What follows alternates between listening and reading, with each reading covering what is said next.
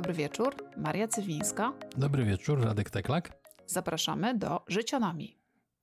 Mamy bardzo fajny pomysł na temat w tym tygodniu i próbuję po raz szósty go zajudzić i kompletnie mi to nie wychodzi, ale może tym razem się uda.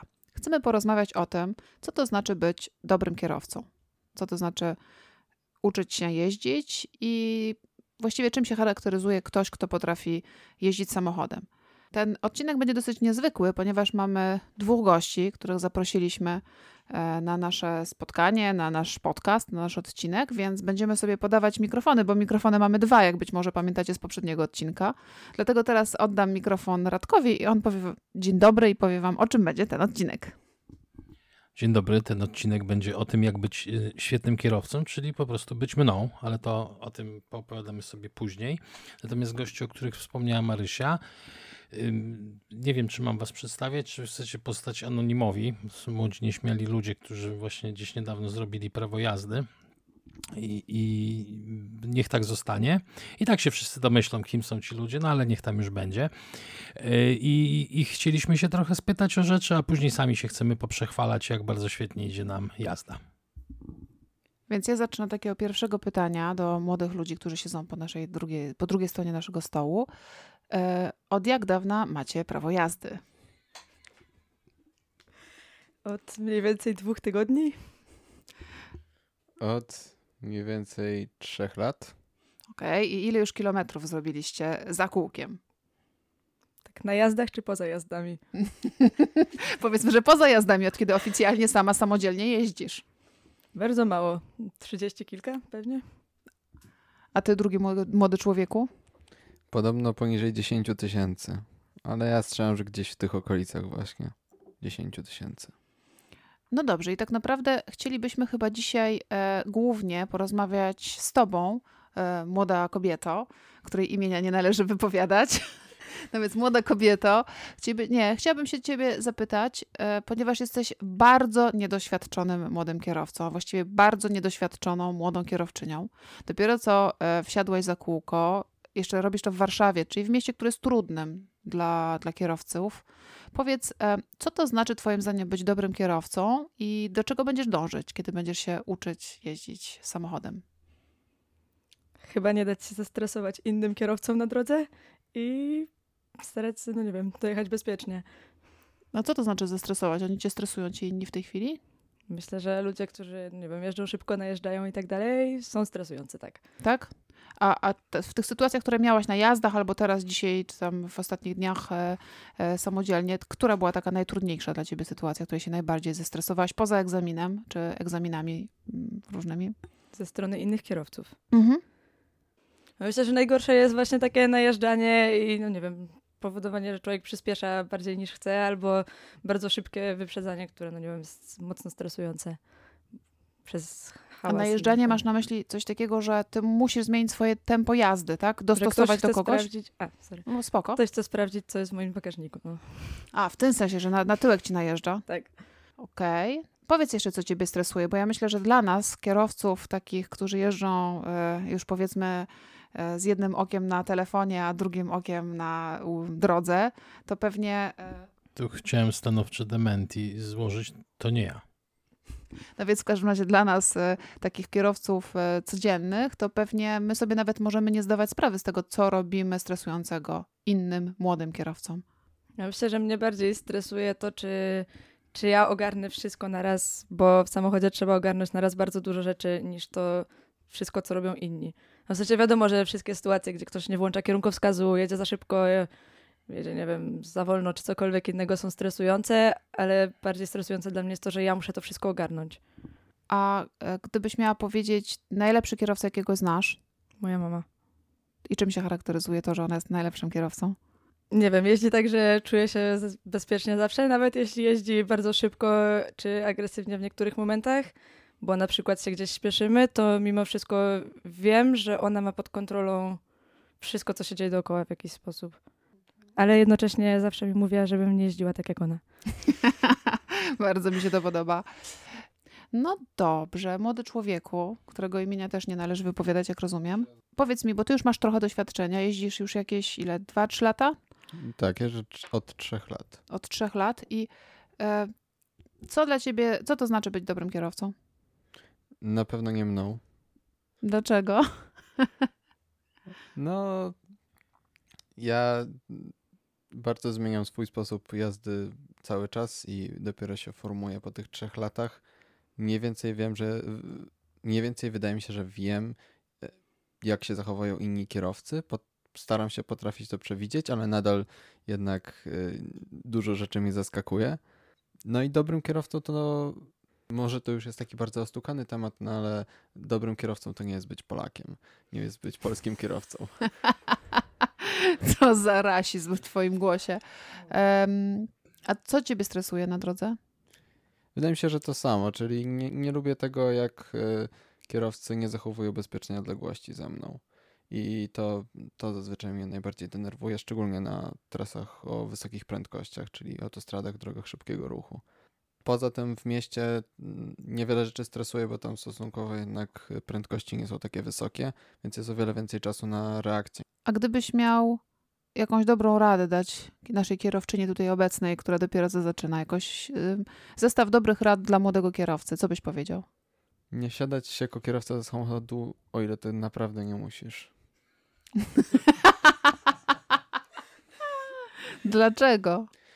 Wydaje mi się, że ja nie wynoszę za dużo przyjemności z kierowania samochodem w takich codziennych sytuacjach i o wiele fajniejsze są inne środki transportu mm, zbiorowego czy rower, bo w nich jest y, mniej stresu zazwyczaj, albo ten stres jest inny i nie jest taki, że walczy się o swoje życie w każdej sekundzie trochę. Ale to po co w takim razie zrobiłeś prawo jazdy? I tak samo to pytanie do ciebie, e, droga kierowczyni. Po co, po co wam prawo jazdy? No, mi najbardziej zależy, żeby móc samodzielnie, nie wiem, pojechać do dziadków pod Warszawę, czy, czy po prostu móc gdzieś wyjechać i nie musieć wiecznie szukać szofera. Ja zrobiłem prawo jazdy dlatego, że to jest y, narzędzie do wachlarza różnych środków transportu i teraz też jest taki trend, że każdy robi prawo jazdy, każdy je ma, prawie każdy, bo często bez samochodu trudno jest się gdzieś dostać. No, szczególnie w dzisiejszych czasach, jak te wszystkie PKS-y są e, obcinane, pociągi są likwidowane, to prawda. No dobra, jakieś dobre rady jeszcze? Nie, nie, twoje e, doświadczonego trzyletniego kierowcy dla e, trzydniowej kierowczyni, czy tam piętnastodniowej. Nie przejmować się za bardzo parkowaniem w Warszawie, bo wszyscy i tak mają na to wywalone. Od poniedziałku płacimy 250 zł mandatu za brak biletu parkującego, więc y, uważajcie. Zeszłego. Słucham? Od zeszłego poniedziałku. Tak, od zeszłego. Mhm. Stosować jazdy na suwak?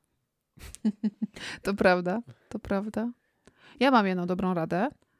Nie przyjmować za bardzo dobrych rad od innych ludzi, szczególnie jak siedzą obok ciebie, kiedy prowadzisz. Kiedy ty prowadzisz, to zasadniczo to ty decydujesz o wszystkim i ty będziesz ponosić konsekwencje tych swoich decyzji. Więc jeżeli ktoś ci mówi za szybko, za wolno, coś tam, zdejmij nogę z gazu, szybciej, coś tam, ten, to znaczy yy, masz prawo mu powiedzieć, przestań to mówić i w tej chwili bądź cicho.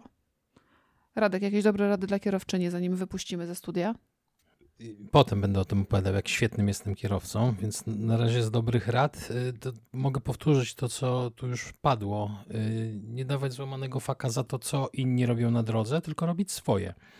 Trzeba obserwować uważnie innych użytkowników ruchu. Ja innych dobrych rad nie mam, bo sam jakoś tak też od niedawna jeżdżę i się dopiero tego uczę. Mam co prawda obstukanie rowerowe, ale to jest troszkę jednak mimo wszystko inny rodzaj jazdy. Chyba na ten moment bardzo serdecznie podziękujemy naszym gościom. Naszymi gośćmi byli młodzi ludzie, którzy mają od niedawna prawo jazdy albo od bardzo niedawna prawo jazdy. Dzięki bardzo. No to już jesteśmy tylko we dwoje. Młodzi ludzie poszli do swoich spraw. Młoda kierowczyni zresztą ma dzisiaj jeszcze jechać samochodem, więc wypuściliśmy.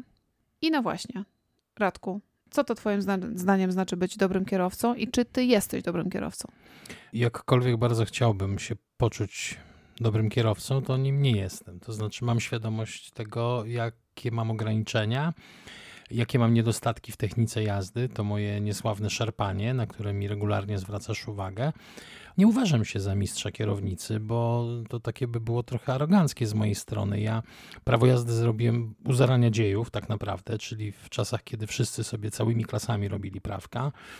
Ja mam prawo jazdy od roku 89, bardzo dawno, tylko że troszkę pojeździłem, a potem nic. Mi samochód nie był potrzebny, ponieważ samochód w Warszawie ja uważam za, jeżeli nie masz dużego psa, który ci choruje co tydzień, nie masz dziecka, nie masz potrzeby robienia dużych zakupów, samochód jest ci doskonale zbędny. Oczywiście, no dobra, można tam próbować kombinować, że ale przecież jak ja pracuję we Wawrze, a mieszkam na Mokotowie, no to tak. No, no dobra, no tu mógłbym jeszcze ewentualnie, ale według mnie posiadanie samochodu w Warszawie jest kompletnie niepotrzebne. W, w, sytuacji, kiedy jesteś singlem, no to w ogóle to już chyba tylko po to, żeby prestiż pokazać, albo firma ci dała służbówkę i tak by ją trzymał w garażu. Więc nie jeździłem, a zacząłem jeździć 4 lata temu, 5 może. I to też na początku bardzo niechętnie i bardzo nieśmiało. Później wsiadłem, a dopiero jak kupiliśmy sobie nowy samochód, odkryłem przyjemność płynącą z jazdy. Bo to też jest istotny aspekt. Jak jazda samochodem jest przyjemnością, co z reguły oznacza po 21 po mieście, żeby nie szarpać, nie stać w korku, nie denerwować się, nie zastanawiać się, czy nie ma jakiegoś objazdu. W momencie, w którym jazda zaczyna sprawiać przyjemność, chętniej wsiadam za kierownik. I, i tyle. A co ciebie stresuje? Może stresują mnie tiry, bo to jest, ale to tylko na trasach. W samym mieście podczas jazdy nie mam stresu. A co cię wkurza w takim razie? Dobra, wróć. Jest jedna sytuacja, która mnie stresuje. To znaczy, to jest związane z jakąś taką moją niewiarą w ludzi. Ja się zawsze, jak jadę samochodem, obawiam, że ktoś mi otworzy drzwi, ktoś mi wyjdzie na drogę, ktoś mi wyskoczy, wybiegnie. I to, to nie jest tak, że sobie ubradałem to w głowie i, i, jakby wymyśliłem, bo takie rzeczy mi się dosyć regularnie zdarzały, jak jechałem rowerem. Byłem mniej widoczny. Drzwi zaliczyłem chyba ze trzy w sensie w ostatniej chwili je ominąłem. Ludzi wychodzących mi pod koła nie liczę. Po roku przestałem liczyć. To, to było nagminne, znaczy nikt nie patrzył. Ja się tego boję, bo na rowerze albo lekko trącę, nic się nie stanie, albo ominę, bo to są niskie prędkości. Przy jeździe samochodem jest to dużo bardziej ryzykowna opcja, no niestety. W związku z czym ja też mam taką zajawkę, że jak jadę po dwupasmówce, zawsze jadę lewym pasem. Nie jadę prawym bliżej chodnika. Jakoś tak odruchowo ustawiam się na lewym. A to jest e, niezgodne z przepisami, wiesz o tym? Wiem, ale nie mam z tym najmniejszego problemu. Jeżeli w alternatywie mam e, przekoszenie pieszego. Ciekawe, ja w ogóle nie mam takiego stresu. W ogóle. Ja mam, ja mam zupełnie innego typu podejście. Przede wszystkim ja lubię jeździć. Od zawsze lubiłam. Prawo jazdy mam dosyć długo. Nie jakoś dramatycznie długo, ale z dobre chyba z 16. E, I rzeczywiście już dużo zrobiłam kilometrów, kilkaset tysięcy. Ty się spytam, ty przez ten cały czas jeździłaś? E, nie, no cały czas jeździłam. Kiedy mhm. Mm, w wieku lat właśnie jakichś 20, pięciu, sześciu, sześciu chyba. Zrobiłam prawo jazdy i tam troszkę jeździłam z samochodami znajomych, jak mi ktoś pozwolił, żeby nie zapomnieć. Mhm. I gdzieś po kilku miesiącach, trzech, czterech, może pięciu miesiącach, kupiłam samochód i w dniu, w którym kupiłam samochód, pojechałam w trasę do Szczecina. Tak po prostu. To był 2004, myślę, rok. I potem jeździłam tym swoim samochodem. Potem niestety ten samochód y, rozbiłam. Wpadłam w poślizg na oblodzonej drodze na zakręcie. I w sumie miałam dużo szczęścia, że wyszłam z tego wypadku. Nic większego mi się nie stało, ale, ale zasadniczo y, jakieś tam y, y, dolegliwości wówczas były. Ale bez dachowanka czy jakiś tego typu. Dachowanie nie, ale nie było takiej części karoserii, która by nie była dotknięta. Pognieciona. Mhm. Pognieciona.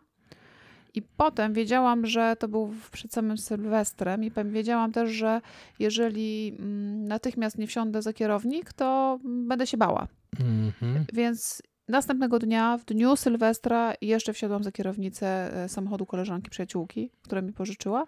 I tym samochodem e, była chyba właśnie ta nasza Tojka.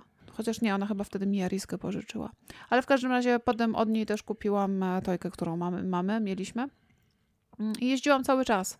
Jeździłam bardzo dużą liczbą różnych samochodów, ponieważ w różnych miejscach, jak jestem, to wypożyczam samochody. Też lubię jeździć cudzymi samochodami, sprawia mi to frajdę. E, więc myślę, że w swoim życiu już jechałam, nie wiem, ponad 20 rodzajów samochodów, może nawet więcej. I też y, lubię jeździć w innych krajach, uczyć się innych przepisów. Lubię ten moment, kiedy wjeżdżam na autostradę, wyjechawszy z jakiegoś e, lotniska i nie mam mm -hmm. pojęcia, co mhm. się dzieje. Jestem kompletnie zagubiona, byle tylko mnie e, nawigacja dobrze prowadziła. Często jestem też zmęczona podróżą, ale lubię ten moment e, takiego stresu, adrenaliny fajnej, tylko nikt, nikt do mnie wtedy za dużo nie mówi.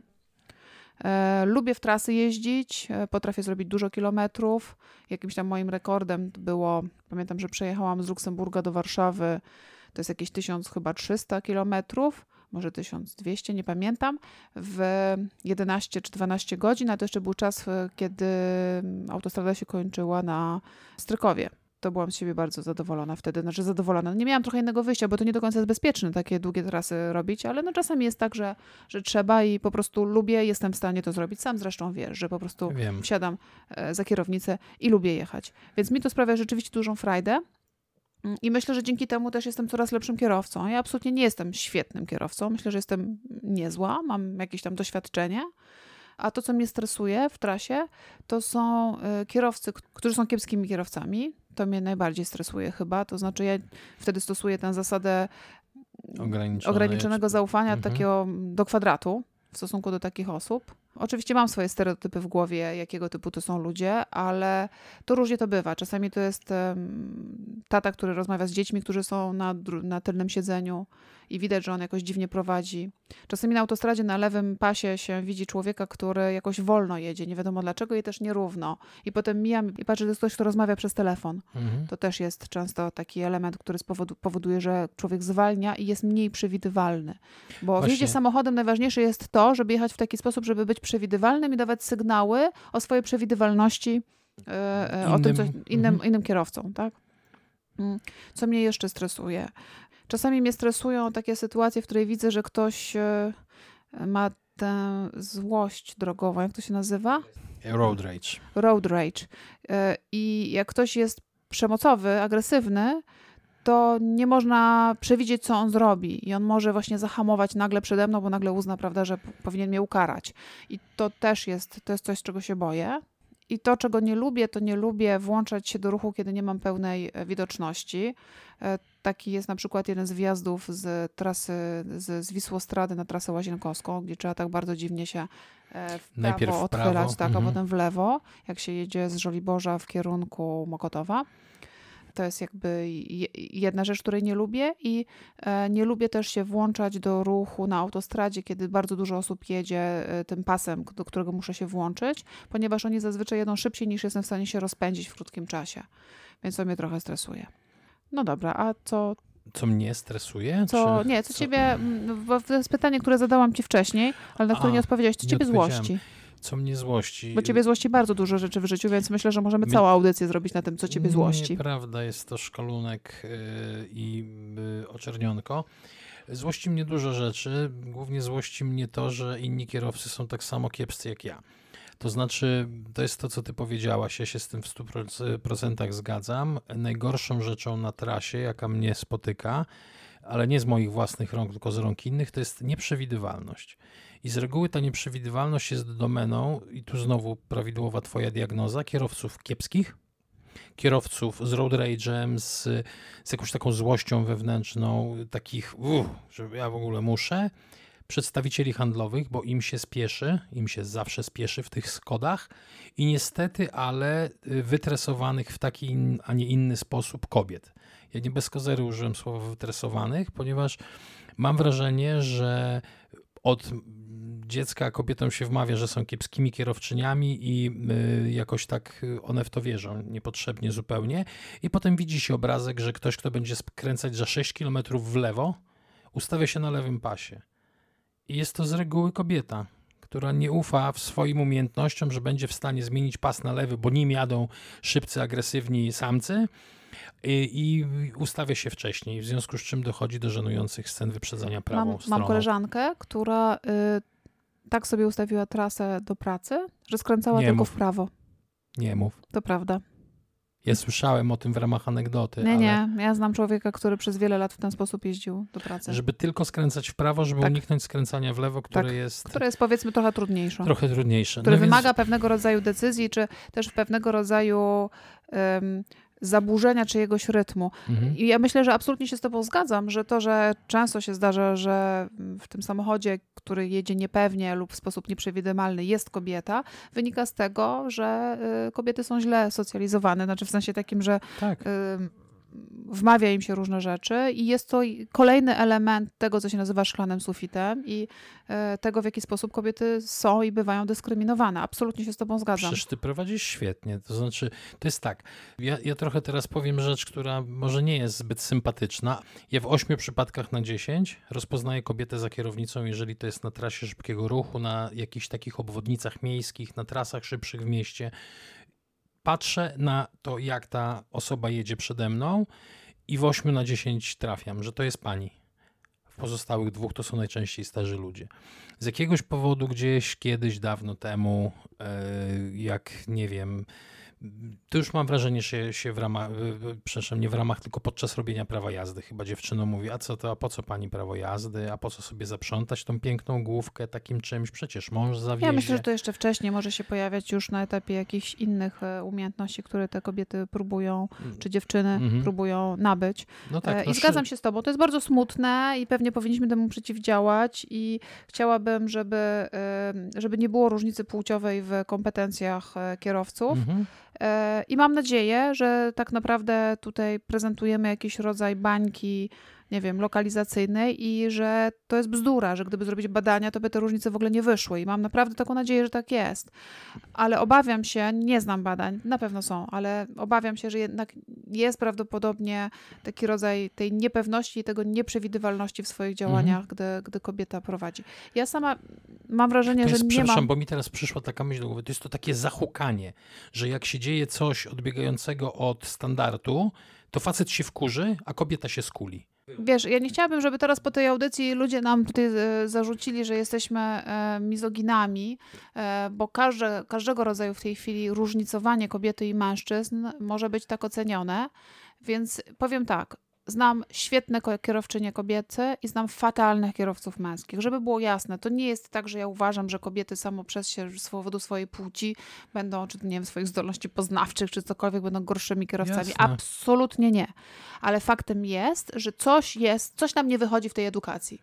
Niewątpliwie. Mhm. Powiem więcej, uważam, że coś nam nie wychodzi również w edukacji męskich kierowców, e, mężczyzn, właśnie ze względu na ten road rage, ze względu na te zachowania, które są agresywne na drodze, które są e, za, za e, zbytnie przekraczanie e, prędkości, za utożsamianie swojego samochodu z e, swoimi jakimiś przymiotami, czy to męskości, czy to seksualności, czy to czegokolwiek, że im więcej ma koni mechanicznych, tak, tym, tym jestem lepszym facetem. E, Tu też coś nam nie wychodzi. Te samochody, które powinny być narzędziem, tak jak młode pokolenie nam to powiedziało przed Tak. chwilką, w naszym pokoleniu mam wrażenie, że pełnią zupełnie innego typu role i jest to trochę żenujące. No, pełnią rolę, wiadomo, no, jak jesteś młodym człowiekiem, no, za moich czasów, jak ktoś z mojego pokolenia w ogólniaku miał samochód, to w ogóle było science fiction. No, nie było takiej opcji. A, a zobacz, co powiedział młody człowiek do młodej kierowczyni jako pierwszą dobrą radę. Jeśli nie musisz, nie siadaj nie za kierownicę.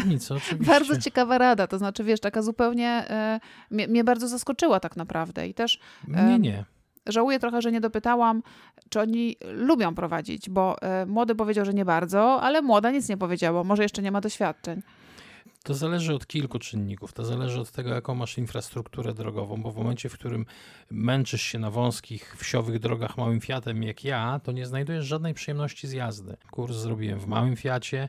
Infrastruktura drogowa w latach 90. w Polsce była infrastrukturą nieistniejącą, składała się głównie z dziur. Y, Wąskie drogi, kręte drogi na Lubelszczyźnie, nie było żadnego fanu z jazdy. Wiesz, gdzie było jedyne miejsce, gdzie można było się rozpędzić i się ucieszyć? Obwodnica Krasnego Stawu.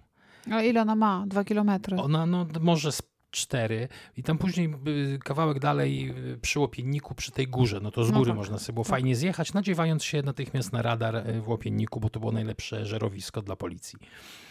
Więc nie było żadnego fanu płynącego z jazdy, w związku z czym nie było ciśnienia, żeby mieć samochód, jeździć, wyżywać się w nim. A i tak ludzie, wiesz, na przejeździe kolejowym gdzieś tam pociąg rozkroił, że tam głów się nie mogli doliczyć i tak dalej, i tak dalej. A zauważ, że dzisiaj właśnie z tego powodu, że PKS nie istnieją, że tak jak mówiłam, że pociągi mhm. są likwidowane, to e, jeżeli mieszkasz w jakiejś mniejszej miejscowości, to bez samochodu to umarł nie w butach. tak, nie musisz. Musisz mhm. mieć samochód, żeby dojechać do pracy, żeby zrobić zakupy, żeby zawieźć dzieci, żeby cokolwiek zrobić, załatwić jakąkolwiek sprawę. Więc to też zmieniła się sytuacja i myślę, że rzeczywiście to młode pokolenie prawdopodobnie traktuje samochód bardziej instrumentalnie. Mam taką nadzieję. E, część przynajmniej tego pokolenia. Przynajmniej część, mhm. tak. Mm, co sobie myślę jeszcze e, w kontekście jazdy samochodem? E, kiedy zaczynałam jeździć albo jeździłam z innymi ludźmi jako, jako pasażerka, to jeździliśmy ogólnie dużo, dużo szybciej. Ja sama pamiętam, że ja rzadko kiedy jeździłam w Warszawie 80. 80 to już dla mnie było dosyć wolno. Zdarzało mi się na trasie łazienkowskiej jeździć mm, grubo powyżej setki, I mogę, znaczy nie, nie, chwalę się tym, nie jestem z tego dumna i mogę o tym powiedzieć, dlatego że to już się dawno przedawniło, e, ale, ale pamiętam, że, że rzeczywiście w ogóle nie czułam tego wstydu z, jazdy niezgodnej z przepisami. Dzisiaj nie powiem, że jeżdżę 50, bo nie jeżdżę, ale jak jeżdżę rano do pracy i kiedy już skończy się korek za e, rondem ONZ, czyli mam tych takich kilka kilometrów Jana Pawła, to jeżdżę 60, 70 max, chociaż to jest przecież trasa szeroka. A dlaczego jeżdżę do pracy samochodem często? E, z kilku powodów. Teraz, bo jest COVID i po prostu nie, nie chcę narażać się na, na zbiorkom. E, też dlatego, że e, wożę dużo rzeczy ze sobą. Wożę jeden albo nawet dwa komputery, jedzenie i, i noszenie tego powoduje, że mnie e, ramię i nadgarstek bolą, ale powiedzmy, że to jeszcze można by jakoś tam zmienić. Myślę, że jednym z ważnych powodów jest to, że w ciągu dnia muszę się przemieszczać z miejsca na miejsce i mm, tu już się robi problem, bo na rowerze przemieszczać się z, z wydziału na, na Muranowie, na Ochotę, to już jest skomplikowane. Wreszcie I myślę, że to jest też e, powód, dla którego duża liczba e, ludzi, mm, chciałam powiedzieć kobiet, ale nie tylko, chodzi do pracy, jeździ do pracy samochodem, jest to, że muszę być jakoś ubrana, muszę mieć jakieś buty. Jak śnieg pada, jak jest plucha, to musiałabym mieć buty na zmianę, rzecz jasna, w pracy. Mhm. Więc to wszystko powoduje, że samochodem jest stanowczo wygodniej i też znowu nie, nie jestem z tego dumna. Wolałabym jeździć zbiorkomem albo rowerem. Nie ma dobrej trasy rowerowej niestety od nas do domu, do, do to, mnie co do powiedziałaś o szybkiej jeździe, to się przy czym cały czas mówimy tu o naszej bańce, bo to nie jest jeszcze powszechne w Polsce, ale mam nadzieję, że się będzie upowszechniać ta opcja. Łamanie przepisów jest obciachem po prostu teraz, a chwalenie się tym no to jest po prostu taka trzoda, że brakuje słów. To znaczy gdzieś tam odeszliśmy, bo kiedyś, no dobra, poleciałem 120. Teraz, jak mówisz... Na trzeciego wyprzedzałem. Bo wyprzedzałem na trzeciego. Teraz, jak o tym mówisz, to, to tak, już jest takie zażenowanie. Taki przypał, nie? Tak, i, i, i, mi jest tak trochę głupio nawet, Aha. kiedy sobie przypominam o różnych swoich osiągach, o różnych swoich um, mandatach i mandacikach. Już od kilku lat dobrych nie dostałam żadnego mandatu i jest mi z tym bardzo dobrze. To znaczy uważam, że tak powinno być. Mhm. Myślę sobie jeszcze o, tym, o, tej, o tej szybkiej jeździe i o takim e, jeżdżeniu, że z czasem człowiek, e, to co powiedziała młoda kierowczyni, mhm. że e, dla niej bardziej skomplikowane jest to, że ona musi złapać te wszystkie rzeczy, które musi jednocześnie robić, te wszystkie guziczki, wszystkie różne pedały. Ja też, e, dla mnie to było na początku dosyć trudne, bo ja nie jestem świetna w manualiach, manu, w manualiach i, i w, jak to się mówi, w takiej cielesnej synchronizacji. Synchronizacji. Jeszcze innego słowa szukałam, ale niech będzie synchronizacji. Natomiast jak już się tego nauczyłam, to się okazało, że mój mózg potrafi dużo, dużo więcej. I pamiętam, jak jechałam kiedyś z moją przyjaciółką dawno temu, nie pamiętam, czy sama już miałam prawo jazdy, czy dopiero co zaczynałam mieć. E, I moja przyjaciółka w trakcie jazdy zrobiła sobie makijaż, no bo nie zdążyła zrobić rano. E, oczy pomalowała, jakiś tam puder, no dużo różnych rzeczy porobiła sobie na tej twarzy. Mhm. E, I ja byłam w szoku, w jaki sposób ona jest w stanie to zrobić. To nie było w trakcie jazdy, to raczej było na światło, na światło. to było w mieście, mhm. ale w trakcie jazdy też potrafiła coś tam sobie zrobić, dokończyć, czy tam, nie wiem, puder przyłożyć, bo to jest żaden, nie, nie wymaga to spojrzenia w, w lusterko. I myślałam sobie, Boże, kiedy ja tak będę potrafiła. A teraz rzeczywiście potrafię bardzo dużo różnych rzeczy robić w trakcie jazdy. Mm, jeść, rozmawiać przez telefon, sprawdzać maile, y, włączać różne rzeczy rzeczy i, i jeszcze oprócz tego jechać w miarę bezpiecznie. Nie, też znowu nie jestem z tego super dumna, Ale to, co mnie w tym fascynuje, to jest to, że mózg jest w stanie tak dużo czynności wykonywać naraz i nadal mieć jakiegoś tam typu percepcję. Oczywiście, jeśli to robię, to robię to tylko i wyłącznie na trasie, którą znam, tylko i wyłącznie w bardzo powolnej jeździe i raczej na światłach. To jest oczywiste, mm, czyli w mieście. E, ale ten mózg mnie zachwyca. Tym, z takiej y, nadmiaru rzeczy, które trzeba pilnować, do sytuacji, w której mogę robić pięć razy więcej naraz. Ja wręcz przeciwnie, nie wierzę w multiwątkowość mózgu. To znaczy, jak ktoś mówi, że jest wielowątkowy, to jak dla mnie jest albo fenomenem, albo kłamie czytałem badania, że nie ma czegoś takiego jak multizadaniowość. Jest to, jest to cecha dostępna jakiemuś tam procentowi tylko ludzkości. Większość ludzi nie jest w stanie ciągnąć więcej niż tam dwóch wątków świadomych, bo oczywiście cały czas oddychamy, chodzimy, zachowujemy równowagę, tą fizjologię jakby ogarniamy, ale to nie, nie w tym ale rzecz. To, to, to chyba nie Mówię... jest kwestia, wiesz co, jednoczesnego, to jest kwestia szybkiego przeskakiwania z jednego na tak, drugie. i to jest, właśnie, to jest właśnie ta umiejętność, że ktoś potrafi przeskakiwać mhm. w ciągu sekundy sześć razy, zmieniać wątek, yy, czyli tak jakby ogarnia strumieniowo stopniowo dwa wątki, albo nawet trzy, a komuś się wydaje, że to ogarnia. Większość ludzi nie ogarnia, w związku z czym ja mam świadomość swoich ograniczeń i zdaję sobie sprawę z tego, że jeżeli jadę rowerem czy samochodem, no dobra, na rowerze się wygodnie nie da jeść czy pić, natomiast jeżeli jadę samochodem, to nie używam komórki, nie nie robię żadnych rzeczy, które by mnie mogły rozproszyć, ponieważ ja mam świadomość tego, że siedzę gdzieś tam w ciężkiej maszynie opancerzonej i mogę nie tylko sobie, ale innym krzywdę zrobić. Ale to już tak, tak na marginesie, bo, bo mówię tylko, jak to u mnie wygląda. Chciałem natomiast jeszcze wrócić do tego wątku e, łamania przepisów, chwalenia się tym i i y, jakby robienia z tego, z tego czegoś fajnego. Myślę, że to jest nie tylko kwestia naszej bańki, ale oczywiście kwestia tego, że wyszliśmy z wieku nieśmiertelności, przeszliśmy przez wiek no, takich y, wzmożonych możliwości organizmu, teraz jesteśmy w takim wieku, że nie musimy już niczego nikomu udowadniać i, i, jak przekroczymy coś, to też nie jest dla nas obciachem przyznać się do tego. Znaczy gdzieś tam mam wrażenie, że zmądrzeliśmy i ta jazda bezpieczna też procentuje, bo to jest to, co ty mi powiedziałaś kiedyś na trasie. Jak jedziesz płynnie, to płynność to jest słowo, myślę, klucz, na przykład na trasie. No w mieście ciężko jechać płynnie czasami. Natomiast na trasie, jeżeli jedziesz płynnie, to nie dozorganizujesz całej grupy, która jedzie razem z tobą, bo nigdy nie jedziesz sam. Czasami. Tak, no, y, Więc to, to, to w mieście tylko, to się da.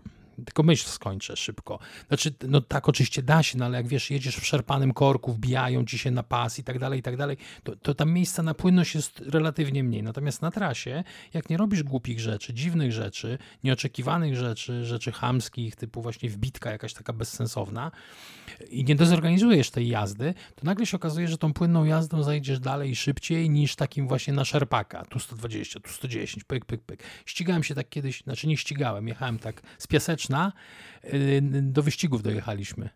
Gość zmieniał pasy w interwałach tak co dwie sekundy. Skakał po pasach, przyspieszał i na poleczki on był dwa samochody przede mną. Powiedz, co to znaczy na poleczki, bo nie większość osób Nie wiem, wie, z 7 znaczy. kilometrów dalej. 6, więc... Ale widzisz, e, bo płynność w mieście to jest coś zupełnie innego. Płynność w mieście to jest tak naprawdę poranne jechanie e, na pamięć. Rano jak się jedzie do pracy, to ludzie jadzą, jadą w pół śpiący, wszystko co wykonują robią automatycznie i tu jest pewnego rodzaju płynność. Jest to płynność związana z tym, że dojeżdżamy do świateł, ruszamy wszyscy w tym samym tempie. E, jak się zdarza ktoś, kto jest takim niedzielnym kierowcą albo kierowcą, nie wiem, przyjezdnym, to go widać. On się wciska, on nie wie, którędy jechać, on nie wie, kiedy zjechać z tego pasa. Wszyscy wiedzą, że ten pas się kiedyś kończy, więc zjeżdżamy z niego wcześniej, albo właśnie nie zjeżdżamy, bo na suwak, tutaj te światła się zmieniają, te światło, ten pas będzie skręcał w lewo, więc w tym miejscu mniej więcej trzeba zmienić. Wszyscy to wiedzą i wszyscy jadą w sposób przewidywalny i właściwie jeszcze dosypiają w tych samochodach. I to jest ta płynność w mieście poranna, płynność ludzi, którzy codziennie tę samą trasę pokonują w jedną, a potem w drugą stronę, którzy to robią od wielu lat często i dla których e, to jest, to jest właśnie taki moment jeszcze, e, gdzie nie muszą jeszcze za bardzo myśleć, bo jadą na autopilocie. Ach, no to, to są zupełnie inne, inna grupa doświadczeń, bo ty jak jeździsz codziennie do pracy tą samą trasą od kilku lat, no to faktycznie ty możesz oczekiwać i prawdopodobnie ją znajdujesz, tę, tą płynność. A ja jeżdżę w różnych godzinach, po różnych trasach, czasami jeżdżę w godzinach szczytu, jak ludzie zmęczeni wracają. Mi się rzadko zdarza rano jechać samochodem gdziekolwiek i ja wtedy widzę już właśnie to na zmęczeniu, na, na autopilocie dalej, ale już tym takim wycieńczonym na resztkach baterii. I wtedy widać na przykład na Wisłostradzie albo na Łazienkowskiej, którą bardzo często wracam z Praszki. I wtedy widać, jak bardzo nie ogarniają niektórzy, jak nie wiedzą, co robić, ale nie dlatego, że są spoza Warszawy albo nie wiem, Bóg ich opuścił, tylko po prostu są już tak zmęczeni, że tu gdzieś jakiś nieprzemyślany manewr czy coś. Więc mi się Warszawa przez to właśnie, że jeżdżę w nieregularnych godzinach, nigdy nie kojarzy z czymś płynnym.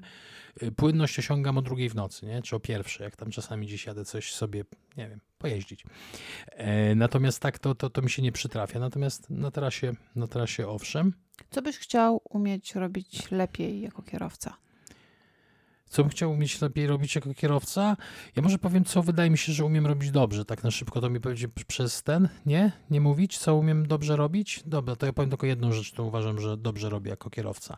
Mam świetny ogląd sytuacji, co wynika z tego, że dużo rowerem. Co bym chciał robić lepiej jako kierowca? E, chciałbym lepiej czuć e, samochód, ale nie na zasadzie techniki jazdy, tylko jego krawędzie bo czasami mam taki dylemat, zdążę się wbić, czy się nie zdążę wbić. Nie czuję samochodu po bokach i z tyłu. Brak mi tej wyobraźni jakby przestrzennej, którą wykreśla pudło samochodu. I gdybym to miał, jeździłbym, myślę, trochę lepiej, trochę bezpieczniej przede wszystkim. Więc myślę, że to by mi pomogło. Co do techniki, czasami nie pamiętam, który mam rzucony bieg. Ja wiem, że to dziwne po tylu latach, ale czasami nie pamiętam, który mam rzucony bieg, w związku z czym w korku gdzieś tam się zamyślę, coś się zapatrzę i nagle próbuję ruszać z czwórki, co się zawsze kończy śmiesznie. A ty? Ja bym chciała umieć wyjść z trudnych sytuacji, to są to takie kursy dodatkowe e, za, na, na wyjście z poślizgu, bo to trzeba po prostu wypracować. Kiedy wpadłam w ten poślizg, to ja wiedziałam o tym, nigdy nie, nie uczestniczyłam w czymś takim, ale wiedziałam, że należy, nie wolno hamować, należy gazować. Mhm. Więc e, wpadłam w poślizg, dogazowałam, złapałam. Ale niestety wpadłam w drugi, w drugą stronę, też dogazowałam i złapałam. I dopiero jak w trzeci wpadłam, to do mojego mózgu dotarło, co się dzieje i wtedy już niestety zahamowałam. Czyli jak mózg Więc, przejął tak, zarządzanie, tak to niestety jakby jemu się wydawało, że już trzeba e, hamować. Chciałabym móc zrobić jakiś taki kurs, gdzie mogłabym sobie te poślizgi, trochę drifty, trochę poćwiczyć. To jest coś, czego się boję i myślę, że, że tamto doświadczenie jednak e, spowodowało jakiś mhm. uraz w głowie i to jest, to jest jedna rzecz.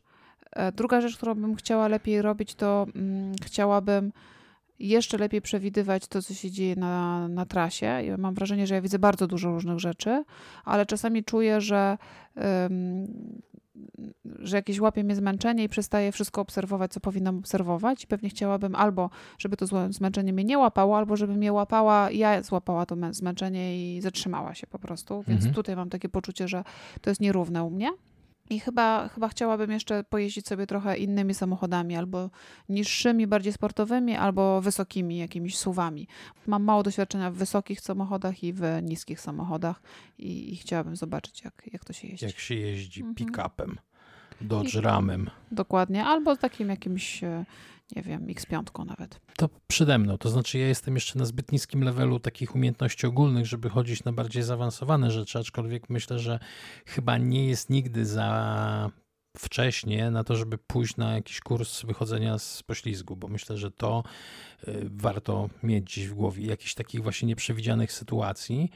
Albo na przykład y, to, co mówią wszyscy, że bardzo warto pojeździć na tych trolejach, czy tych takich kółeczkach. W sensie, że samochód zachowuje się w sposób bardzo nieprzewidywalny i tam każdy gwałtowny ruch mm. kierownicą powoduje, że on zaczyna torze, no. tak reagować mm, w sposób niewspółmierny, więc myślę, że to można by było zrobić sobie nawzajem prezent i pójść na takie jazdy, zwłaszcza, że no, robimy dużo teraz, y, robimy dużo kilometrów w sezonie. Warto by było umieć radzić sobie w tych sytuacjach bo jak coś wiesz, to się fajnie i, i, jakoś myślę łatwiej jedzie, jeżeli wiesz, że sobie poradzisz, bo wiesz, jak sobie poradzić. Myślę sobie jeszcze, co można by powiedzieć tym młodym, którzy byli u nas w studio, czy, czy coś jeszcze na ten temat chcielibyśmy im powiedzieć albo o nich powiedzieć. Ja mm, zacząłem być trochę lepszym, to tak można potraktować jako radę. Zacząłem być trochę lepszym kierowcą, jak się przestałem spinać za kierownicą. Ale to spięcie nawet nie wynikało z tremy czy z czegoś, y, tylko z takich prostych rzeczy jak brak techniki siadasz niby sprzęgło, sprzęgło, bieg, gaz i jedziesz, nie? No ale gdzieś tam, każda kierownica ma swoje luzy, jakieś tam skoki. Każda skrzynia biegów, każde sprzęgło ma jakieś swoje zajawki. W jednym wchodzi ciężko, w drugim wchodzi, wchodzi cięż, lżej. Więc jak ogarnąłem tojkę, nie? Tą pierwszą, to zaczęło mi się jeździć spokojniej. Jakoś jak już miałem obczajone, co ona ma za narowy, zaczęło mi się jeździć na większym takim chillu i, e, i łatwiej co za tym idzie, bo mózg, z mózgu została zdjęta jakaś jedna warstwa obciążenia. I zacząłem się koncentrować już na innych rzeczach, ponieważ zawsze mniej więcej wiedziałem, który mam bieg, zawsze mniej więcej czułem po, po tym, jak mi wibruje Toyota, jakie mam obroty i że czas już zmienić bieg albo coś tam, albo coś tam. Czy takie podstawowe, elementarne rzeczy, ale jak to już wejdzie w krew i to się już czuje kiszkami, że tak powiem, i nie trzeba zerkać na tą tablicę rozdzielczą, żeby sprawdzić, o co ja mam zabiegi, czy eko mi nie podpowiada, że najwyższa pora go zmienić. Wchodzi się na nieco taki, może nie wyższy, ale taki poziom fajniejszej jazdy, takiej sympatyczniejszej milszej. Ja się zastanawiam, ja myślę, że tak naprawdę każdy kilometr, każda kolejna trasa, każdy kolejny spacer samochodowy um, przybliża ciebie do bycia lepszym kierowcą i inaczej jak przez doświadczenie się tego nie nabędzie. Dlatego ja troszeczkę chyba inaczej powiem niż powiedział młody człowiek, że e, jeżeli chcesz być dobrym kierowcą, to trzeba jeździć dużo, często, w różnych e, warunkach i nie bać się tego. Gdzieś pracować nad tym, żeby się nie bać, bo lęk rzeczywiście przeszkadza w byciu dobrym kierowcą. Przeszkadza i potwierdza to Siergiej. Sergiej przyniósł garść statystyk i to są statystyki trochę dosyć smutne, bo to są statystyki dotyczące tego, y, ile wypadków robią ludzie w, w grupach wiekowych. Nie wiem, czy wiesz, ale y, dzieci w wieku od 0 do 6 lat spowodowały w 2018 roku 11 wypadków. W Polsce? W Polsce. O, ciekawe. W tych wypadkach 12 osób zostało rannych. Czyli rozumiem, że to były dzieci, które, nie wiem, zaczęły coś z rodzicami rozmawiać? Nie wiem, e, nie wiem jak się ocenia winę. Być a może, skoczyły na ulicę? być może nie. To, to, to są dane dotyczące kierowców. Mhm. Więc być może wsiadły do samochodu i coś nacisnęły i on zaczął się toczyć. W każdym razie e, dzieci spowodowały 11 wypadków. Ale miałeś powiedzieć o tym lęku, o którym Sergiej powiedział. Ten lęk, te, te, wszystkie, te wszystkie niepewności, te, te, te suma wszystkich strachów młodego człowieka przekłada się na dosyć ponurą statystykę. To znaczy, młodzi ludzie, przez młodzi kierowcy, czyli ci, którzy w wieku 18-24, tak naprawdę, jeszcze bez doświadczenia, bez objeżdżenia, wydawałoby się, że no w całej tej grupie fakt, że oni powodują niecałe 19% y, wypadków, no to nie jest niby dużo. Tylko problem polega na tym, że powodując 19% wypadków, ta grupa wiekowa stanowi zaledwie 7% y, ogółu populacyjnego kierowców. Policzyłem sobie takie affinity, to jest najwyższe to, co ciekawe, to jest, że ty to zinterpretowałeś jako osoby, które są właśnie suma wszystkich strachów, a ja bym to zinterpretowała jako osoby, które są nieśmiertelne, bez strachu i przekonane o tym, że oni są najlepszymi kierowcami, w związku z tym oni jeżdżą w sposób najbardziej ryzykowny i niebezpieczny. Nie, właśnie. Marysia, ja chciałem po prostu zacytować tytuł książki Clancy'ego, bo uważam mm, tytuł Suma wszystkich strachów za jeden z najlepszych tytułów, jakie kiedykolwiek ktoś wymyślił. Natomiast tak, oczywiście tam jest brawura, tam jest niedostosowanie prędkości, tam jest, tam jest absolutnie Tam jest też kwestia taka, katalog. że w tym wieku jeszcze kora przedczołowa w mózgu się nie rozwinęła, w mhm. związku z tym myślenie racjonalne i analityczne jeszcze się nie rozwinęło. Tak. I świadomość tego e, ponoszenia konsekwencji, znaczy umiejętność przewidzenia konsekwencji swoich czynów. Więc ja uważam osobiście, że prawo jazdy nie powinno się dawać za szybko, a jeżeli dawać, to tylko pod opieką czyjąś. Wśród młodych niedostosowanie prędkości dominuje. To jest przyczyna prawie 40% wypadków. 50 ponad procent zabitych w wyniku tego. Co oznacza, że faktycznie ci, ci młodzi ludzie mają też najwyższą, najwyższy wskaźnik liczby wypadków na 10 tysięcy osób w tej populacji. Trudno się dziwić, że ubezpieczenia są takie drogie są dla młodych tak. ludzi. No, ubezpieczalnie, znaczy ta e, analityka ubezpieczalni jest w tym przypadku e, nieubłagana, tak, tak bezlitosna. bezlitosna. I więc tak to wygląda, no niestety. Młody kierowca młody wiekiem, młody stażem, bo to też nie jest tak, że ja miałem 18 lat, jak zrobiłem prawo jazdy i bardzo długo nie jeździłem. A potem nagle siadłem za kierownik i już byłem świetnym kierowcą, jak zacząłem jeździć. Byłem fatalnym kierowcą, jak zacząłem jeździć. Tu Marysia kiwa głową i ma taką minę na zasadzie... Ja wcale nie kiwam. Żebyś wiedział, że byłeś kiepskim kierowcą. Taka prawda, byłem kiepskim kierowcą. Więc tak to wygląda. No dobrze, czyli w takim razie, podsumowując troszeczkę, żeby być dobrym kierowcą, trzeba jeździć. Jak się jest kiepskim kierowcą, warto przestać nim być. O jest jakie truizmy mi wychodzą. A tak naprawdę to chcielibyśmy Wam życzyć, żebyście byli dobrymi kierowcami, jeśli lubicie jeździć, żebyście nie musieli jeździć, jeśli nie lubicie jeździć, e, żebyście mieli okazję potrenować sobie, żeby nikt Wam nie mówił, jak macie jeździć, niezależnie od tego, czy jesteście kobietą, czy mężczyzną, żeby mm, Wasi pasażerowie byli Wam wdzięczni za Waszą dobrą jazdę, a Wasi kierowcy e, potrafili Was bezpiecznie dowieść do celu i e, żeby Wam się mm, dobrze jeździło i życzymy Wam dobrego dnia, dobrego tygodnia, dobrego stania w korkach, dobrego miesiąca, dobrej nocy, w zależności od tego, kiedy będziecie nas słuchać. Wrum, wrum, wrum, wrum, bo oczywiście będziemy Was najeżdżać, nawiedzać. To była Życionomia. Żegnają się z Państwem Maria Cywińska i Renek Teklak. Do usłyszenia wkrótce.